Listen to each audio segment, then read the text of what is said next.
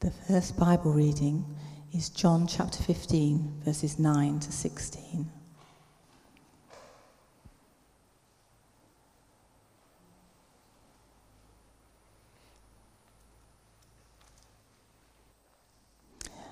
As the Father has loved me, so have I loved you. Now remain in my love.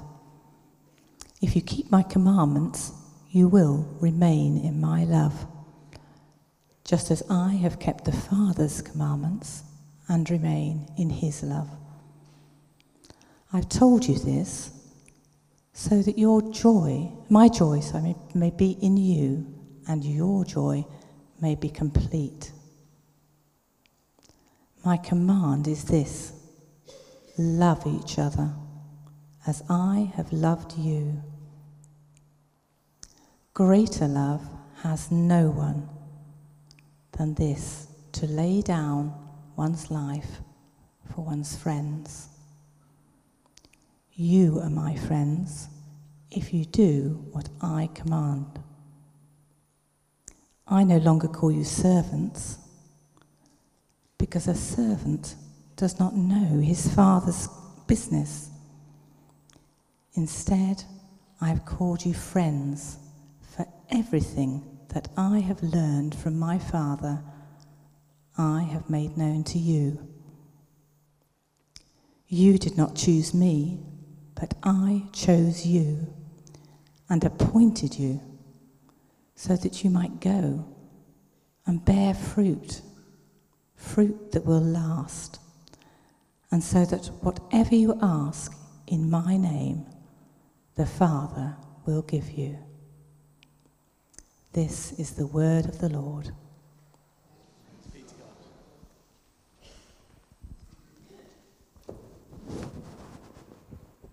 The second reading. The second reading. Second reading is from Acts 10, verse 9. It's page 1104.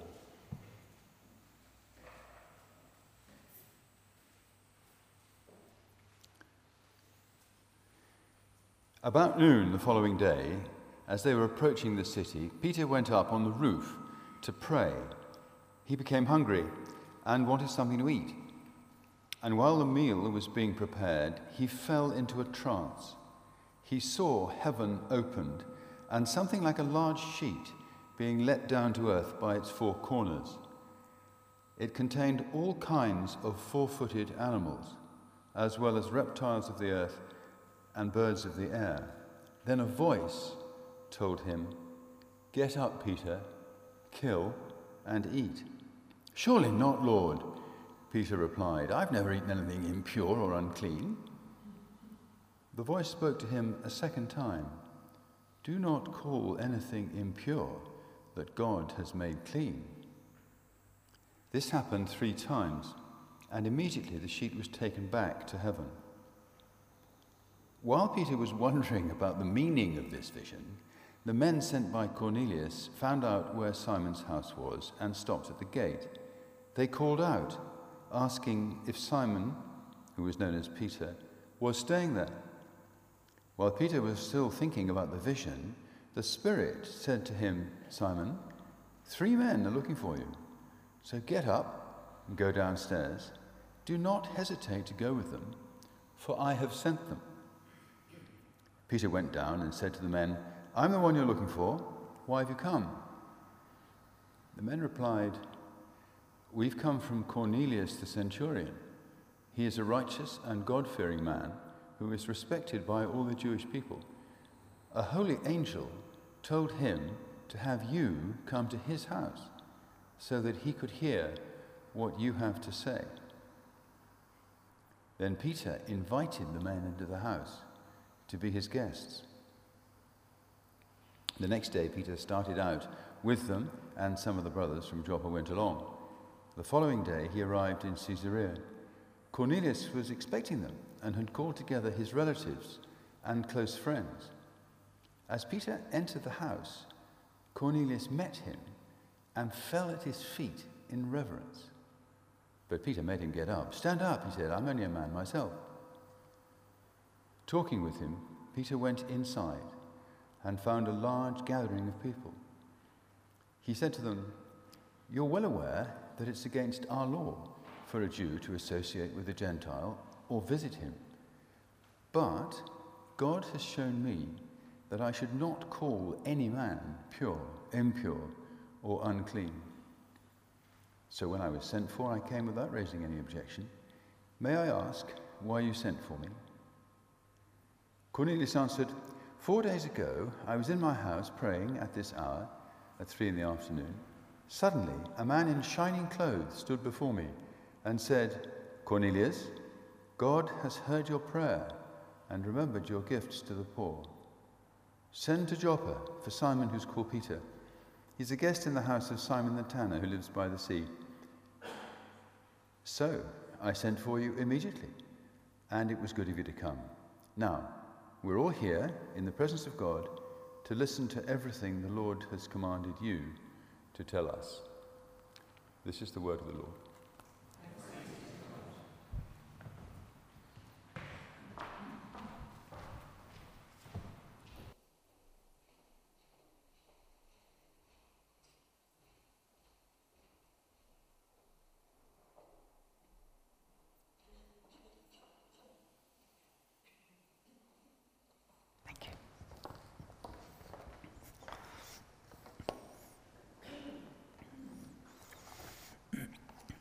I want to say a, a special thank you to Brian.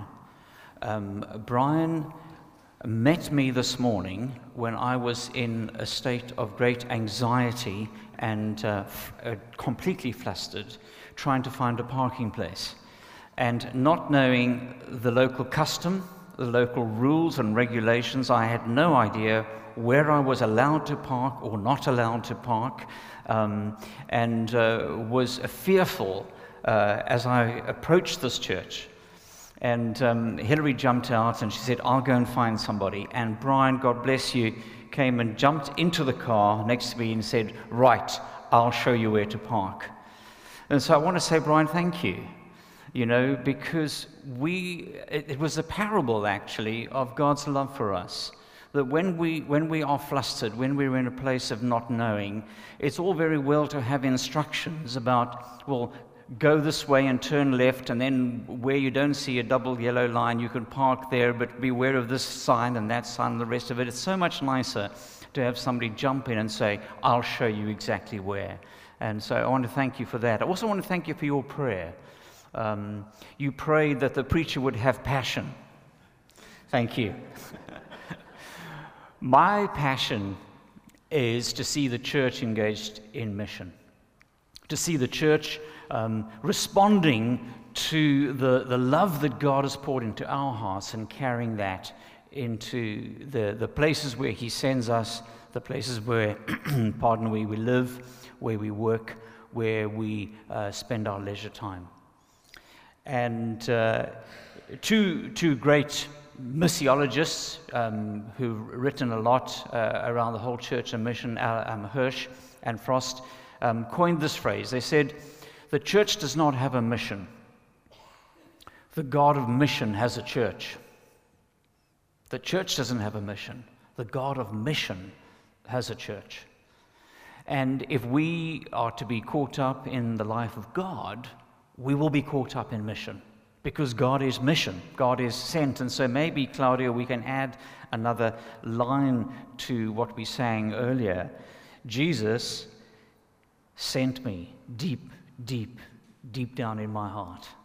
Jesus sends us because, because God is a sending God. It's an expression of the love of God. What I'd like to do um, this morning is to, to take four statements that Peter makes in that reading from Acts chapter 10, which was read so beautifully and uh, wonderfully. Take four statements that, that Peter makes and allow them to inform us in terms of our understanding of mission and, and how, what attitude, what heart attitude we have as we respond to this call to be sent deep, deep, deep down in our hearts. So, if you have Bibles uh, with you or your phones, um, turn them on and let's get to Acts chapter 10. Acts chapter 10 makes a is a significant move in, in the life of the church. A very significant um, moment happens when, for the first time, the church breaks out of being purely a Jewish sect to becoming um, multinational including Gentiles within the, the, the faith uh, following Jesus Messiah. For the first time, they were breaking out of their, their cultural ghetto, as it were, and they were mixing with Gentiles. They were going to, believe it or not, share the kiss of peace with Gentiles. They were going to have Gentiles come into their homes and, and share a meal with them. This was unthinkable. This was way, way out of limits.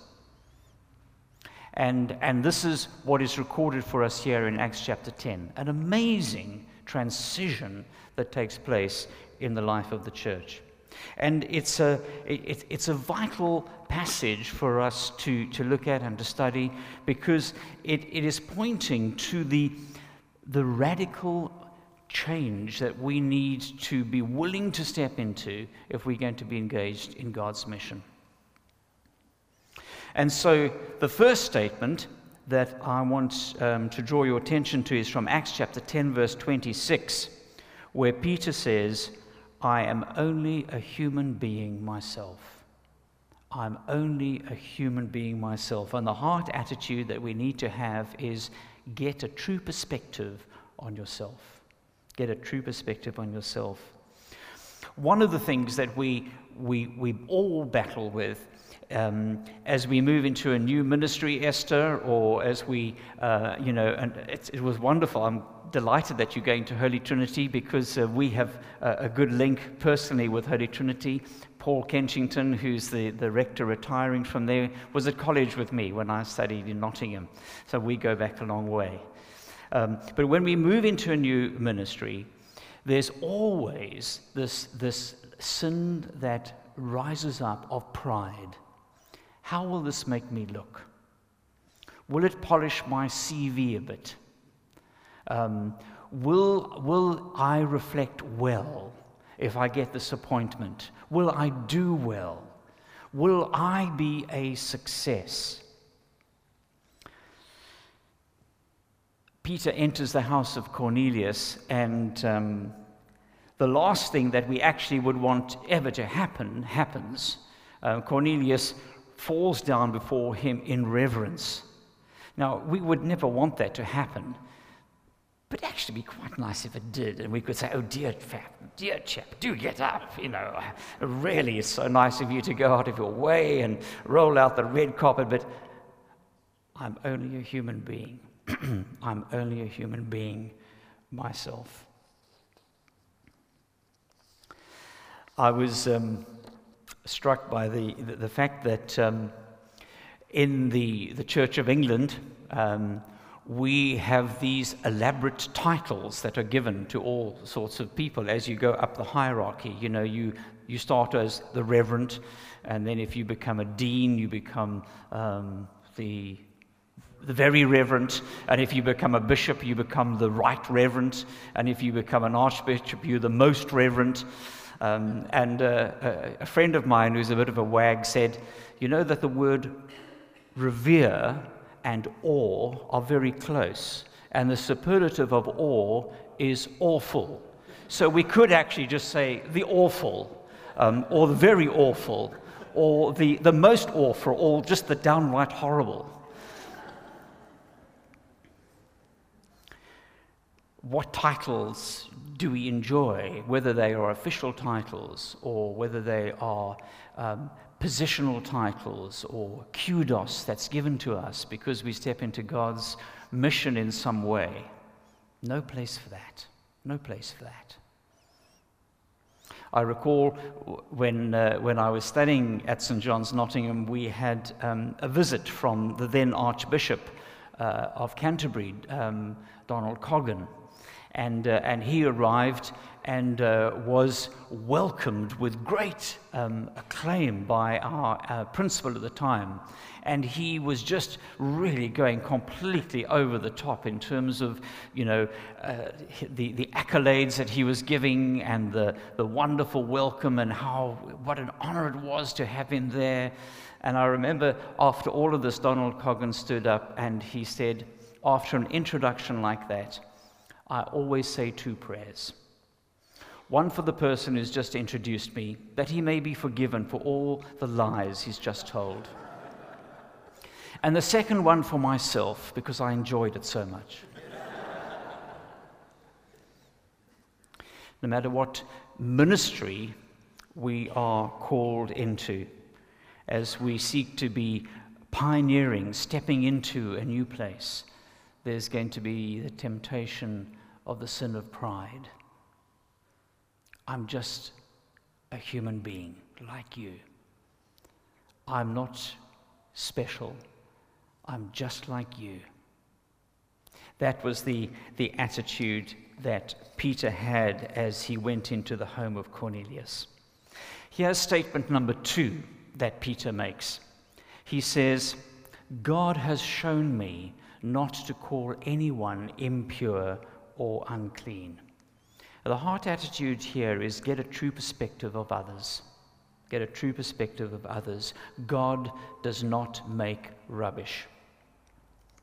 God had to shake out of Peter centuries of ingrained prejudice. And he did it through this um, repeated vision of the animals coming down. Um, Peter having a sort of a pre lunch nap up on the roof where he would be catching the breeze um, and a bit of coolth. Uh, smells food being prepared down below, and, and he, he, he has his little pre lunch nap. And, and as he's doing that, he has this vision of these unclean animals and the, the, the word of the angel saying, Get up, Peter, kill and eat. And three times this happens. And, and then eventually it breaks through all that prejudice, all his cultural upbringing, which had to be broken down so that he is able to go into Cornelius's home and say, God has shown me not to call anyone impure and unclean. God had to do preparatory work in Peter so that he was in a position to bring the gospel to Cornelius and those who he had gathered in his home. And we are just the same.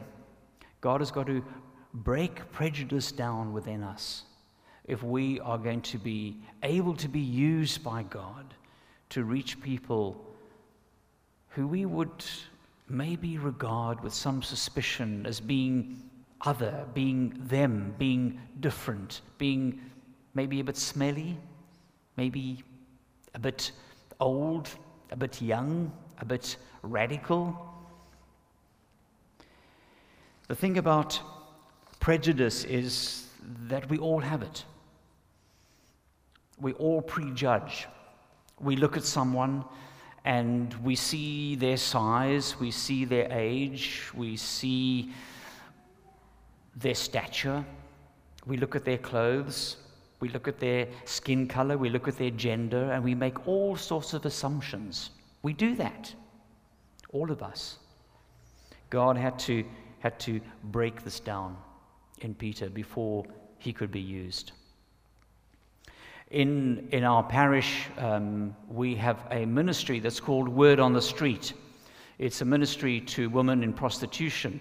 Just uh, about 100 meters up the road from, from one of our churches is the main road in Kenilworth, and that's where women wait on the street over the weekends and, and during the evenings to pick up clients. And uh, a faithful group from the church go out and walk the streets and befriend these, these um, young women and, uh, and try to, to help them. And to embark upon a ministry like that, you have to have a heart attitude that says, God doesn't make rubbish. God doesn't make rubbish. These women are not rubbish, they're not untouchable. They are just like us in need of God's grace and God's love and rescue and restoration.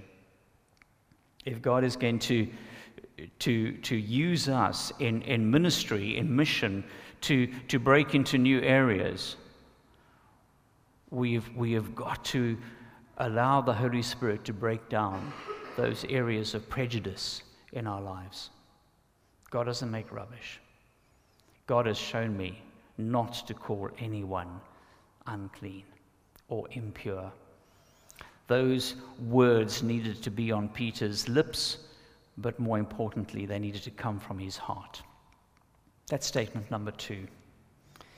Statement number three Peter says, When I was sent for, I came. When I was sent for, I came. The heart attitude there is the attitude of obedience. Peter says, I was sent for and I came without raising any objections. I think that's quite key, without raising any objections. Of course, there were there could have been many reasons why Peter could have raised objections of not going to Cornelius' house. Many. They, he could have rolled him out and sort of said, wrong time, wrong place, you know, this is a bad strategy, you know, this is going to upset the authorities, you know, the bishop won't like it, the church council won't like it, the neighbors won't like it, uh, we haven't got the money, all those sorts of, you know, objections could be raised. And uh, Peter says, when I was called for, I came. I think it might sound like a bit of a line out of a, you know, a thriller, but actually God works on the need to know basis. He just needs our obedience. We don't have to get the whole picture. We don't have to know what the end is going to be like. We don't know how it, we don't have to know how it's all going to pan out in the end. All we need to do is to be obedient when He calls. And our tendency, I know certainly my tendency, is to, is to obey when I agree. Yes, I think that's a good idea, um, so I will obey. Or to obey conditionally. Okay, I'll, I'll do it, um, we'll test it, but if something better comes along, you'll have to excuse me. Or to obey as long as we can alter the instructions slightly and say, Yes, I'll do it, but not today. When I was sent for, I came without raising any objections. Those were Peter's words. And, and at the heart of obedience is love. Jesus said, If you love me, you will obey my commands. And our, our passage from John just speaks again and again about this, this huge love of God. If you love me, you will obey my commands. It's, it's an act of love. It's not, it's not dogged obedience, you know, yes, sir, you know, as though we're in the military. Not at all. We act out of love. God has called, God has sent, and so I came without raising any objections. It's the love of God shed forth in our heart that is there. And, and so I ask the question well, what, what act of obedience is God setting before you? What's the one thing that he's, he's speaking to you about that you need to do? And you know you need to do it. And most often, our responses are, are one of a number of things. Um, it's make a call, take a journey, send an email, buy something, or give some money. It's usually one of those things. That's the first step. We don't know what's going to follow. But um, maybe it's book a trip.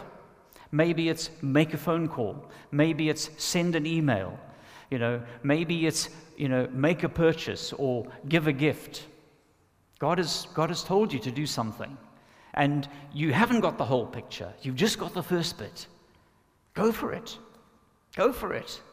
Because of your love for God, because you want to obey what He's told you to do, take the first step and see what happens. Peter had no idea that he was making church history and turning the whole mission of the church completely on its head. He had no idea. All he was doing was going to go and have a meal with somebody. And this is what followed. So that's statement number three. When I was sent for, I came without raising any objections. And here's the last one, statement number four. He says in Acts chapter 10, verse 29, May I ask why you sent for me? May I ask why you sent for me? And the heart attitude is, I have come to serve. I've come to serve. To, to be an agent of God's mission, we have to come with a heart attitude that I have come to listen. I've come to see what God is already doing in this place and to engage with you. Of course, Peter understood that he'd been sent by God. That was clear. But when he came to Cornelius, his heart attitude was, Why have you sent for me? I've come to listen. And our, our tendency is, is so often when we, when we step into a new place of mission or ministry that uh, we have our own ideas about what's going to happen and how it's going to all work out. And, and that's right and appropriate. We need to be thinking into the spaces that we're going. But we also need to be going with a heart attitude that says, I've come to listen. And actually, listening is proclaiming the kingdom of God. Listening to people and, and uh, absorbing what they are grappling with is proclaiming the kingdom of God. And so, prayer walking around the area engaging with people with an attitude of curiosity.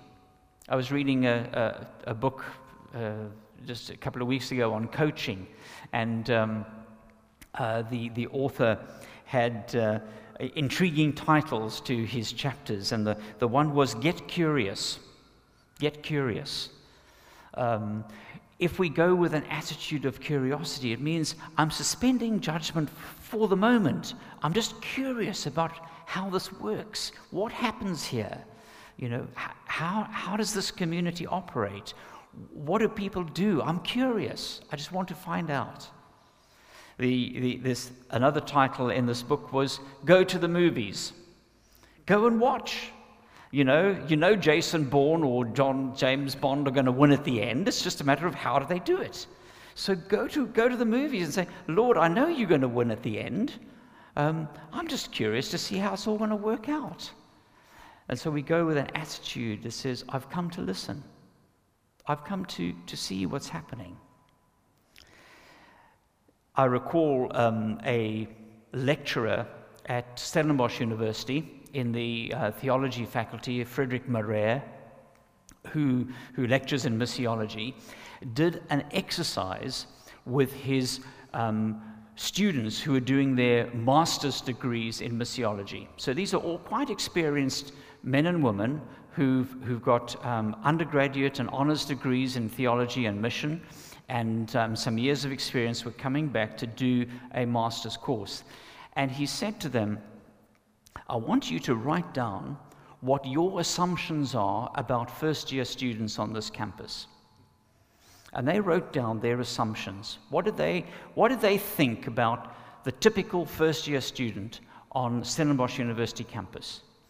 And, and as I say, these are experienced people. These are not, you know, outsiders. They've probably been there themselves a number of years ago. They've had experience in mission. They wrote down their assumptions.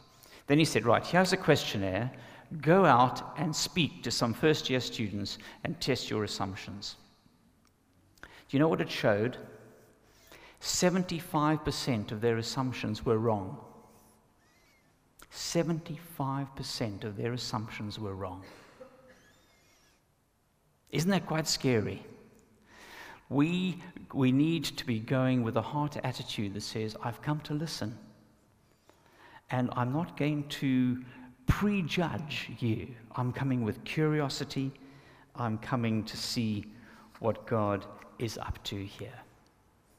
So, friends, I offer you those four statements from Peter that are on his lips, but more importantly, in his heart as, as he steps into this exciting uh, development within the life of the church. I'm only a human being myself. Get a true perspective of yourself. God has shown me not to call anyone impure or unclean. God doesn't make rubbish. Get a true perspective on other people.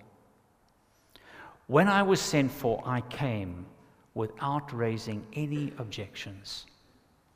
God requires of us an obedient heart. We don't have the full picture, He just wants our obedience in the next step.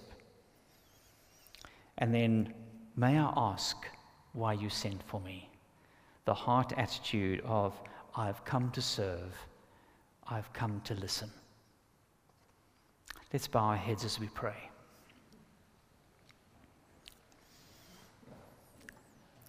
Jesus, you send us deep, deep, deep out, deep down in our hearts. Lord, I pray that you would take these words that have been spoken and that what, that what has been of you would remain and take root and bear fruit in our lives. What has not been of you, Lord, let it fall, let it fall to the ground and not be a distraction. But I just pray for my, my brothers and sisters in Christ here at St. Swithin's with gratitude and thanks for the work that you are doing in them. And I pray that you would encourage each of us as we seek to be those who engage with you in your mission to your world. Hear us, we pray, in Jesus' name. Amen.